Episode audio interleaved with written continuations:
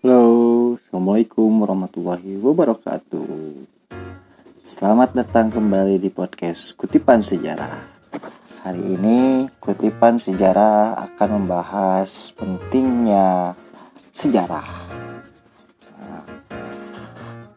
Bagi sebagian orang, sejarah adalah sesuatu yang menarik.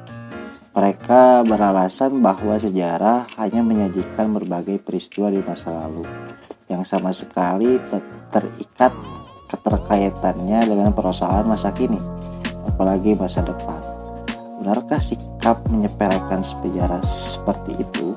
Karena hari ini kita hampir tidak menempatkan sejarah pada bagian penting yang harus dipelajari dalam hidup sejarah hanya menjadi pelajaran yang tidak mengenakan karena dipelajari hanya merupakan tumpukan-tumpukan angka yang membosankan dan bahkan yang lebih buruk dari itu kita tidak merasa terikat dari sejarah itu. Nah, karena sejarah itu ada seabad yang lalu timbullah pemikiran kita hidup di zaman yang berbeda dengan permasalahan yang berbeda. Untuk itu apa itu pentingnya sejarah? Sebelum kepada hal yang lain, pentingnya memahami sejarah adalah uh, sepertiga Al-Quran ini turunkan berupa kisah-kisah. Apa hikmahnya Allah menurunkan sepertiga Al-Quran ini berupa kisah-kisah? Nah, Allah menurunkan sepertiga Al-Quran uh, itu berupa kisah-kisah adalah bentuk hikmah dari Al-Quran itu sendiri ya agar membentuk pribadi Rasul juga para sahabat menjadi kuntum khairu ummah sebagai generasi terbaik yang dihadirkan oleh Allah di muka bumi. Ya, itu salah satunya. Berdasarkan sejarah yang terbentang tangkaplah pesan-pesan di dalamnya. Ambillah pelajaran dari kisah-kisah orang atau kaum terdahulu Lo jadikan hal itu sebagai pedoman berharga dalam menjalani hidup ini. Sungguh hukum sejarah tak akan pernah berubah yaitu seseorang atau suatu kaum layak menjadi jaya atau sebaliknya patut menuai kekalahan. Tergantung kepada orang atau kaum itu sendiri. Akan jaya jika bisa menyediakan syarat-syarat untuk jaya dan akan kalah jika memilih berbagai kondisi yang akan memuluskan proses kekalahan. Itulah sunatullah yang akan tidak akan berubah. Maka jika ingin bahagia bertakwalah kepada Allah. Selain itu ada petunjuk yang lebih khusus agar kita jaya, yaitu kita harus beriman kepada uh, Allah aktif beramar mungkar dan tegas bernahi mungkar juga e, memenuhi syaratnya gitu kan. Kuntum khairu ummati ukhrijatinas ta'muruna bil ma'ruf wa yanhauna 'anil munkar wa tu'minuna billah. Itulah syarat e, bagaimana kejayaan ini bisa dicapai oleh umat ini. Nah berlawanan dari hal itu berarti jika menginginkan diri kita celaka di hadapan Allah maka tinggalkanlah ajaran Allah. Nah, meninggalkan aktivitas amar ma'ruf nahi munkar cinta dunia dan saling melemahkan sesama muslim juga saling menyombongkan satu dan yang lain hal. Itu Nabi Shallallahu Alaihi Wasallam bersabda apabila umatku sudah mengagumkan dunia berarti maka akan dicabutlah kehebatan Islam. Dan apabila mereka meninggalkan aktivitas amar ma'ruf nahi munkar maka akan diharamkan keberkahan wahyu kepadanya. Dan apabila umatku saling mencaci maka jatuhlah mereka dalam pandangan Allah hadis riwayat Al-Hakim dan riwayat Tirmizi. Maka cermatilah kejatuhan banyak orang atau kaum di berbagai penjuru dunia. Nah, kita bisa menyaksikan kepada kaum Ad Allah mengutus Nabi Hud. Namun mereka mendustakan sang Nabi. Lalu Allah mendatangkan angin yang dahsyat disertai uh, guntur yang melenggak, yang menggelegak hingga mereka tertimbun pasir dan akhirnya binasa. Kaum Ad dihancurkan karena mereka tak kabur. Mereka merasa paling berkuasa, paling kuat. Hingga mereka berkata, siapa yang lebih besar kekuatannya dari kita? Nah, perhatikan, kaum Samud ini mereka adalah kaum yang dianugerahi kemahiran dalam memahat dan mengukir bebatuan keras untuk dijadikannya rumah-rumah yang megah dan istana-istana yang raksasa. Kepada kaum Samud itulah diutus Nabi Soleh. Hai kaumku, sembahlah Allah, sekali-kali tidak ada bagimu Tuhan selain dia. Jawaban dari kaum Samud tersebut adalah, apakah kamu melarang kami untuk menyembah apa yang disembah oleh bapak-bapak kami? Sesungguhnya kami betul-betul dalam keraguan yang menggelisahkan terhadap agama yang kamu serukan kepada kami. Tantang kau bisa kepadaku. Lalu uh, Allah Subhanahu wa taala membuktikan kebesarannya uh, lewat perintah ini kepada Nabi Soleh alaihissalam untuk menyuruh kaum uh, Samud tidak menyembelih unta jika menyembelih unta maka akan terjadi uh, azab yang pedih atau siksa yang pedih. Perhatikan uh, kisahnya.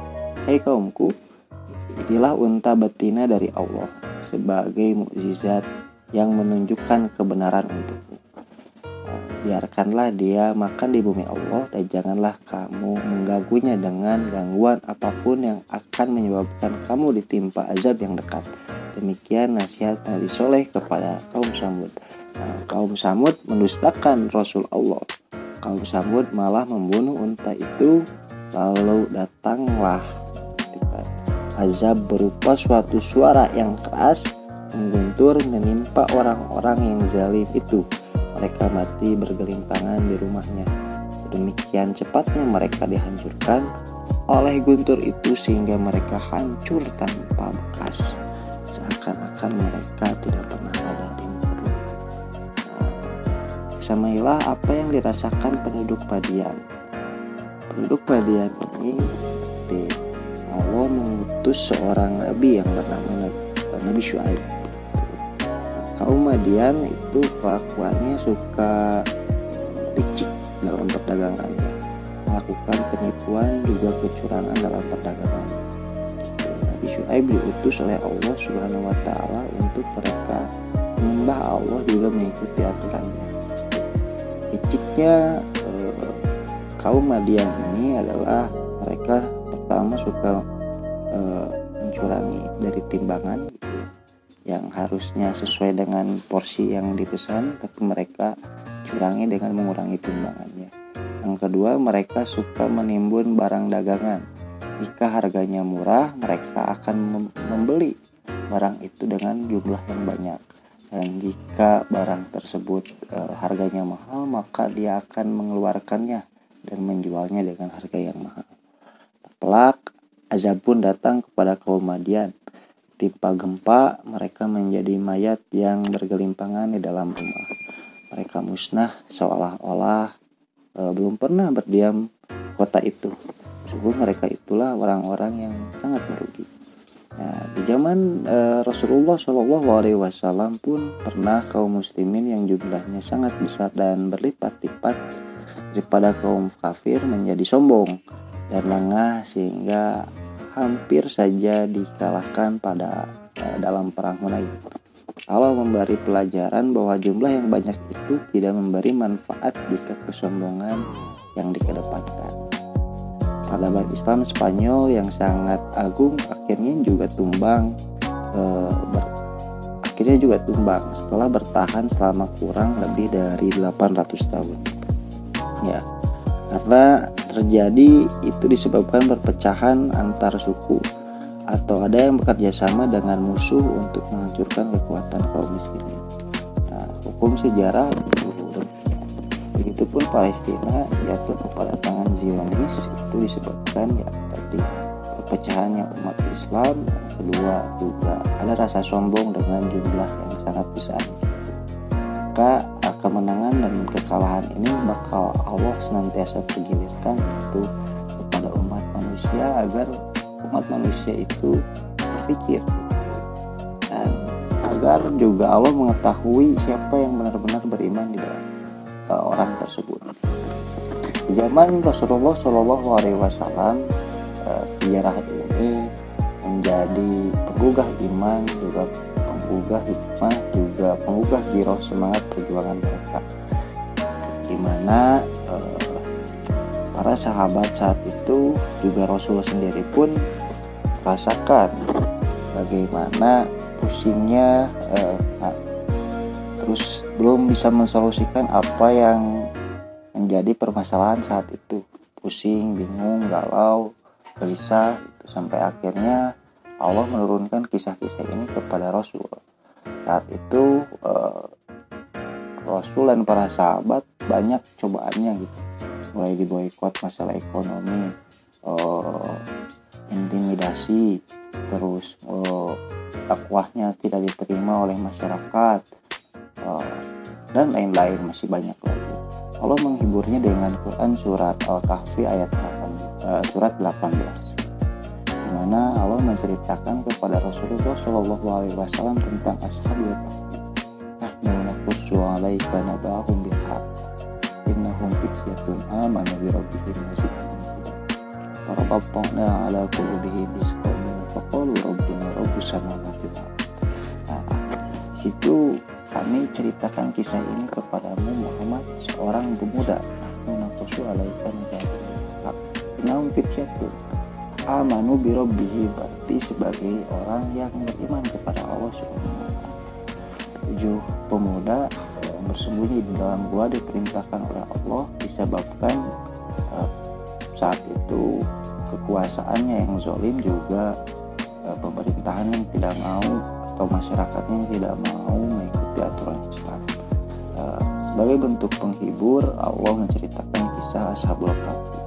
Situ hati Muhammad uh, dan hati Nabi Muhammad Shallallahu Alaihi Wasallam juga para sahabatnya terobati. Hingga terus timbullah perjuangan-perjuangan yang ada.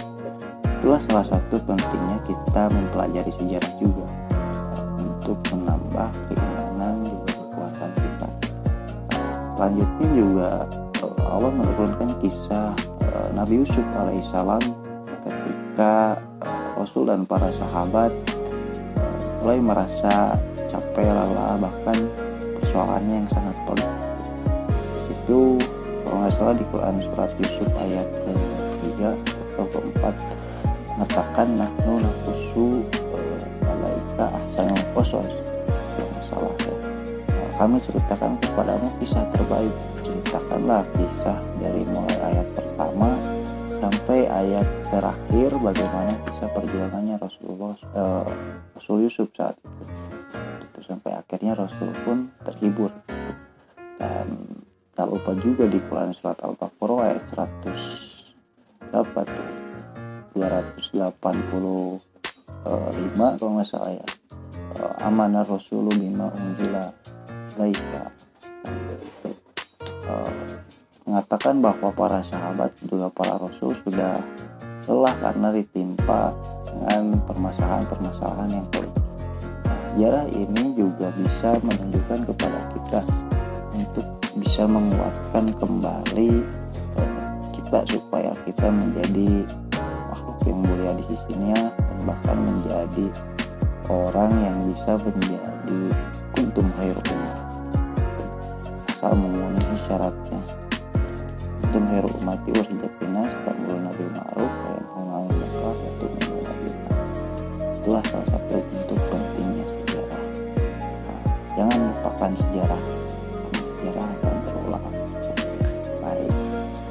kejayaan atau kemunduran umat ini itu ditentukan dengan ketika kita mempelajari sejarah. Itu salah satunya pentingnya sejarah. Mempelajari sejarah dalam kehidupan. Sekian dari saya. Terima kasih. Assalamualaikum warahmatullahi wabarakatuh. Mohon maaf apabila banyak kesalahan. Karena kesalahan datangnya dari pribadi saya pribadi dan eh, kebenaran itu hanya datang dari Allah Subhanahu wa taala.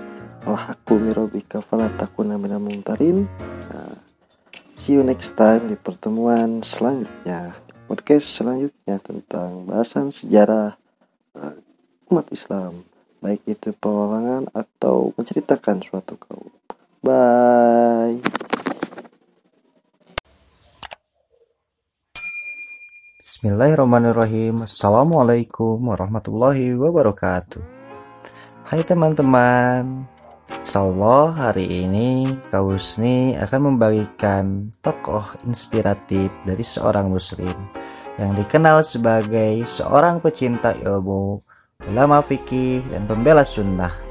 Beliau termasuk orang yang zuhud kepada dunia Juga dikenal sebagai orang yang waro dalam hidupnya. Dialah Imam Ash-Syafi'i Imam Ash-Syafi'i masyur sebagai salah satu dari empat imam mazhab. Beliau bergelar Nasirus Sunnah wal Hadis karena kesetiaannya dalam mengikuti sunnah dan hadis. Pemilik lebih dari 100 karya tulis yang meninggal dalam usia relatif muda. Dalam hidupnya, selama hidupnya memenuhi hampir seluruh hidupnya untuk mencari dan menyebarkan ilmu. Ya, Berikut adalah perjalanan panjang juga biografi dari Imam Ash-Syafi'i. Imam Ash-Syafi'i lahir di Gaza pada tahun 150 Hijrah, tepat di hari ketika Imam An-Nawawi wafat. Nama lengkapnya Muhammad bin Idris bin Abbas bin Usman bin Syafi'i bin Sa'ib bin Ubaid bin Hisham bin Abdul Muttalib bin Abdul Manaf bin Kusai. Beliau memulai hidup sebagai anak yatim yang tak berkecukupan. Namun, seperti kesaksian Imam An-Nawawi kepada ibunda Imam Asy-Syafi'i adalah wanita yang tekun beribadah dan memiliki kecerdasan tinggi. Dia ibunda Imam Asy-Syafi'i adalah seorang yang fakih dalam urusan agama dan memiliki kemampuan melakukan istinbat. Imam Asyafi'i kecil dibawa ibunya ke Mekah untuk belajar kepada seorang guru. Sebenarnya si ibu tak mampu membiayainya, tetapi sang guru ternyata rela tadi bayar setelah melihat kecerdasan dan kecepatan Imam Asyafi'i dalam menghafal. Imam Asyafi'i bercerita, dikala dia di sekolah di tempat dia menghafalkan Al-Quran Aku melihat guru yang mengajar di situ membacakan murid-muridnya ayat suci Al-Quran. Maka aku pun ikut menghafalnya. Sampai ketika aku menghafal semua yang dibacakan oleh guru kepada murid-muridnya, dia eh, sang guru berkata kepadaku, "Tidak halal bagi saya mengambil upah sedikit pun darimu." Masya Allah. Tak hanya itu, dengan segera, guru itu lalu mengangkat Imam Ash-Syafi'i sebagai penggantinya jika dia berhalangan untuk mengawasi murid-murid lain. Artinya, Imam Ash-Syafi'i telah menjadi guru di saat dia belum balik. Masya Allah, setelah dapat menghafal Al-Quran dalam usia tujuh tahun, Imam Ash-Syafi'i pindah ke Masjidil Haram untuk menghadiri majelis-majelis ilmu di sana. Dia sekalipun miskin tidak pernah berputus asa dalam mencari ilmu. Sebelum usia balik, beliau telah diangkat jadi guru. Usia tujuh tahun, dia telah menghafal Al-Quran dan hafal sebanyak 30 juz. Wow, usia segitu kita lagi ngapain ya? Oke, cikidot kita lanjut. Dari Mekah, Imam Ash-Syafi'i pindah ke Madinah untuk mengambil ilmu dari para ulama dan terlebih lagi karena di sana ada Imam Malik penyusun kitab Al-Muwatta. Saat di hadapan Imam Malik, Imam Syafi'i membaca amal Al-Muwatta yang telah dihafalnya di Mekah. Hal itu membuat Imam Malik kagum kepadanya. Imam Asy-Syafi'i belajar kepada Imam Malik sampai sang guru wafat pada tahun 179 Hijrah. Kecuali itu, beliau juga mengambil ilmu dari ulama Madinah lainnya, seperti Ibrahim bin Abu Yahya, Abdul Aziz terus Atof bin Khalid Ismail bin Jafar dan Ibrahim bin Sa'ad dan masih banyak lagi setelah sempat kembali ke Mekah nah, Imam Ash-Syafi'i kemudian melanjutkan mencari ilmu ke Yaman lalu ke Irak untuk belajar ke guru-guru lainnya setelah meraih ilmu dari para ulama Irak beliau kembali ke Mekah Kala itu namanya mulai dikenal dengan banyak orang. Nah, di Mekah mulailah beliau mengajar di tempat dahulu beliau belajar. Ketika musim haji tiba, banyak jamaah haji yang berdatangan. Mereka yang telah mendengar nama Imam Asyafi'i dengan ilmunya yang mengagumkan bersemangat mengikuti pengajarannya. Namun beliau pun semakin dikenal luas. Ketika kemasyurannya sampai ke kota Baghdad, Imam Abdurrahman bin Mahdi mengirim surat kepada Imam Asyafi'i dan memintanya untuk menulis sebuah kitab yang berisi kabar-kabar yang makbul, penjelasan tentang nasih dan mansuh, dan ayat-ayat Al-Quran yang lain-lainnya. Maka beliau pun menulis kitab yang terkenal yaitu adalah Ar-Risalah. Setelah lebih dari 9 tahun mengajar di Mekah, Imam Asyafi'i kembali ke Irak untuk kali kedua. Beliau menetap di Irak selama 2 tahun. Lalu pada tahun 197 Hijrah, beliau kembali ke Mekah. Di sana beliau mulai menyebarkan mazhabnya sendiri. Tahun 198 Hijrah, Imam Asyafi'i ke Irak lagi. Beliau hanya tinggal beberapa bulan saja lantaran telah terjadi perubahan situasi. Kala itu, khalifahnya berpaham bahwa Al-Quran itu makhluk Akibatnya banyak ulama yang tak sepaham dengan hal itu lalu mendapatkan perlakuan buruk. Akhirnya Imam Syafi'i pun memutuskan untuk pergi ke Mesir. Di sana beliau berdakwah dan mendapatkan sambutan dari masyarakat. Di sana pula beliau menulis sejumlah kitab termasuk merevisi kitab Arisalah yang ditulis sebelumnya. Atas diri Imam Asyafi'i, Imam Ahmad atau Imam Hambali pernah memberi tamsil yang menarik terkait dengan Imam Asyafi'i. Imam Asyafi'i itu bagaikan matahari bagi alam raya dan kesehatan bagi tubuh. Artinya, apakah ada manusia yang tidak membutuhkannya? Tamsil Imam Hambali rasanya tidak berlebihan. Cermatilah perkataan dari Imam Syafi'i ini. Jika kalian telah mendapatkan sunnah Nabi, maka ikutilah dan janganlah kalian berpaling mengambil pendapat yang lain. Nah, artinya itu menunjukkan komitmennya yang tinggi dalam mengikuti sunnah dan sekaligus membelanya. Karena itu, tak aneh jika Imam Asyafi'i digelari dengan Nasirus Sunnah wal Hadis. Karya tulis Imam Asyafi'i yang lebih dari 100 itu mengkaji beragam tema seperti tafsir, fikih, kesastraan, dan lain-lain. Di antara karyanya yang paling terkenal adalah Kitab Al-Um yang terdiri dari empat jilid dan berisi 128 masalah fikih.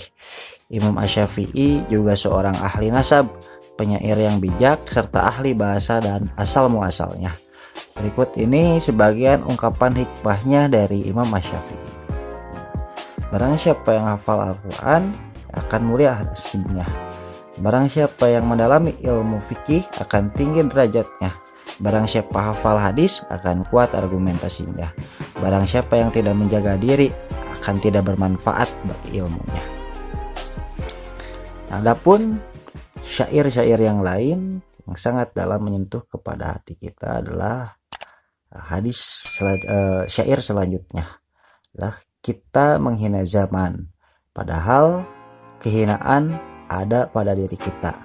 Tidak ada kehinaan pada zaman dan tidak pula pada yang lainnya. Suci bersih zaman ini. Kalau zaman bisa berkata, ya, akan berkata kepada kita, sucikanlah dirimu.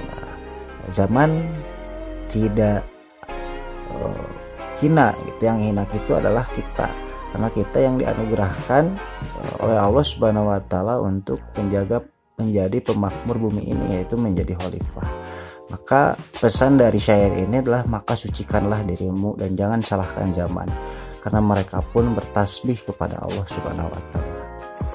Dan ada syair yang selanjutnya yaitu adalah terkait dengan pemuda.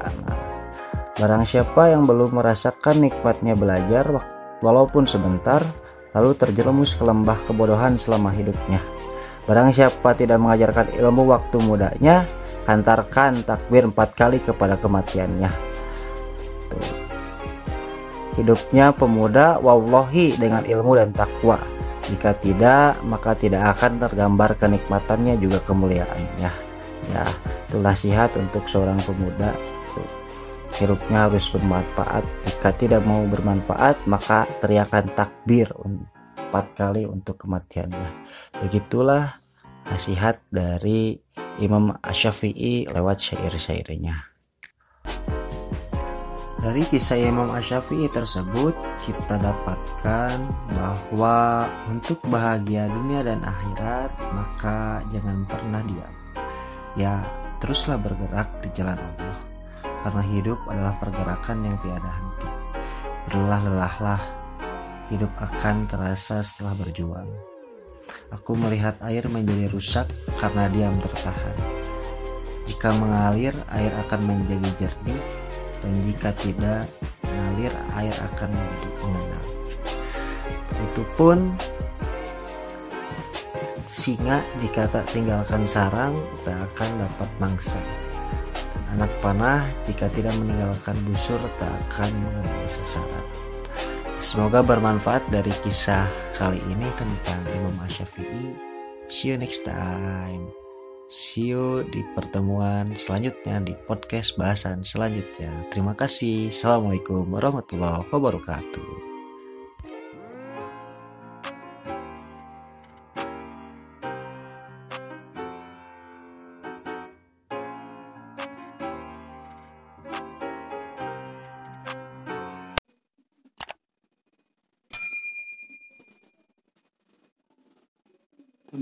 Manusia yang namanya diabadikan secara baik oleh Allah di dalam Al-Quran.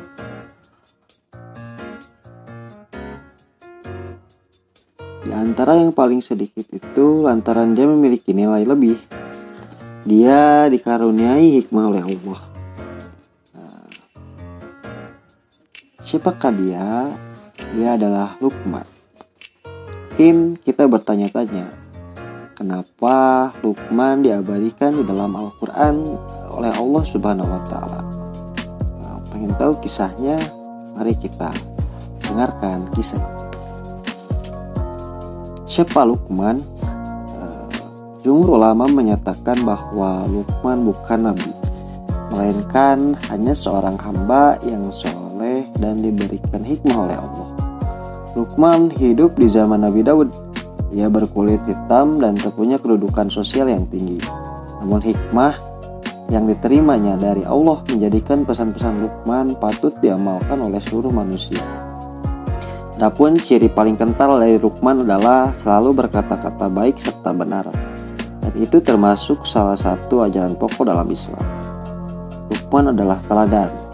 Ia selalu berbicara baik dan benar serta lebih memilih untuk diam ketimbang berbicara jika ia tidak bermanfaat. Dari tafsir At-Tabari, Umar bin Qais berkata, Ya Lukman seseorang yang berkulit hitam, berbibir tebal juga bertelapak kaki retak-retak. Kemudian seseorang datang kepadanya ketika dia berada di sebuah majelis untuk mengajari manusia. Orang itu berkata kepada Lukman, Bukankah engkau adalah orang yang mengembalakan domba bersama saya di tempat ini dan ini? Lukman menjawab, Benar. Orang itu lantas bertanya lagi, Lalu apa yang menyebabkan engkau mencapai kemajuan seperti yang aku lihat ini? Lukman menjawab, dengan berbicara benar dan berdiam diri dari hal-hal yang tidak bermanfaat. Lukman sangat dikenal sebagai pribadi yang tidak suka mengulang kata-kata. Dia hanya akan mengulang jika kata-kata itu berhikmah dan itu pun jika ada yang memintanya untuk mengulang. Dalam tafsir Ibnu Kasir, Abu Darda berkata bahwa Lukman tidak pernah mengulang suatu ucapan yang pernah diucapkannya kecuali ada hikmah yang diminta untuk diulang oleh seseorang. Adapun sebutan Al-Hakim bagi Lukman adalah hal yang tepat karena sesuai dengan ucapan, sikap, dan perbuatannya yang penuh dengan hikmah. Dalam tafsir Al-Qurtubi dikisahkan bahwa seseorang meminta kepadaku kepada Lukman, "Sembelihnya seekor domba, e, sembelihkanlah aku seekor domba." Kemudian berikan kepada saya dua bagian tubuh domba itu yang paling baik.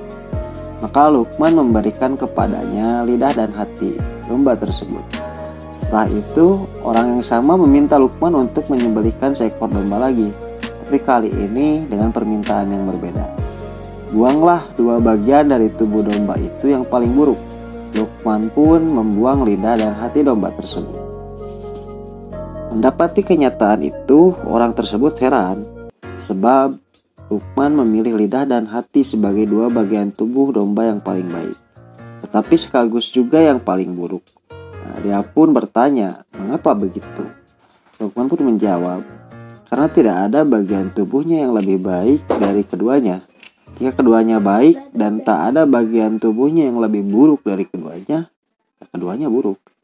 Jika uh, kita lihat gambaran di atas boleh jadi ada yang tak segera paham dengan maksud Lukman itu sebab sikap atau perbuatan Lukman tersebut uh, terkait tidak dan hati itu tergolong nyeleneh namun bagi kaum beriman tindakan Lukman tersebut cukup mudah untuk ditangkap pesannya mengapa berdasarkan hadis riwayat Imam Al-Bukhari dan Muslim kita diajari untuk selalu berkata-kata yang baik atau jika tidak bisa silahkan berdiam diri saja.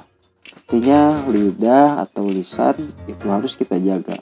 Melalui hadis lainnya, Imam Al-Bukhari dan Muslim juga meriwayatkan bahwa di dalam diri seseorang ada segumpal darah, yaitu hati. Yang jika itu baik, maka akan baik pula lah orang itu. Begitu pula sebaliknya. Kembali eh, kita semai lagi hikmah dari kisah Lukman. Nah, ceritakan bahwa Lukman pernah ditanya, bentuk hikmah apa yang kamu miliki?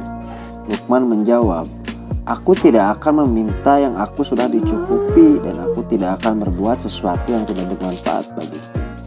Nah, Lukman juga pernah ditanya, siapakah manusia yang paling jelek? Lukman menjawab, orang yang berbuat jelek dan ia tidak peduli ketika orang lain melihatnya. Sungguh berbagai pesan atau wasiat Lukman itu patut menjadi pegangan kita. Nasihat-nasihat tersebut bernilai penting dan agung. Semuanya dapat kita jalankan untuk meraih ridho Allah. Termasuk eh, bahwa Lukman berwasiat kepada anaknya, "Wahai anakku, duduklah bersama orang-orang yang alim dan belajarlah dengan mereka." Sesungguhnya Allah menghidupkan hati-hati mereka dengan cahaya hikmah sebagaimana Allah menghidupkan tanah yang sudah mati dengan air hujan. Lukman memang istimewa, terutama jika kita hubungkan dengan kabar mulia dari Allah, bahwa di saat menyeru manusia kepada jalan Allah, hendaklah disampaikan dengan hikmah dan pelajaran yang baik. Jika diperlukan debat, silahkan bantah mereka dengan cara yang baik pula. Sabili rabbika hikmah wal hasanah wajadilhum. Nah, di sekitar kita uh, pasti ada manusia pemilik catatan amal solih yang membuatnya mulia di hadapan Allah dan manusia. Sekalipun dia memiliki fisik yang terbagus. Maka berdasarkan kisah Lukman, terutama bagi yang merasa memiliki kekurangan dalam hal penampilan fisik, janganlah berkecil hati. Sebab kemuliaan seseorang tidak tergantung kepada tampilan fisiknya. Oleh karena itu, teruslah berguru hikmah kepada Lukman. Itulah kisah Lukman diabadikan dalam Al-Quran karena dia mempunyai perangai yang baik yang perlu kita teladani dari dirinya. Nah, sekian uh, kutipan sejarah kali ini membahas soal Lukman. Nah, see you dan tunggu uh, pembahasan selanjutnya tentang podcast-podcast menarik yang akan terus tersaji untuk menggali hikmah ibroh juga giroh di dalam kehidupan kita. Assalamualaikum warahmatullahi wabarakatuh.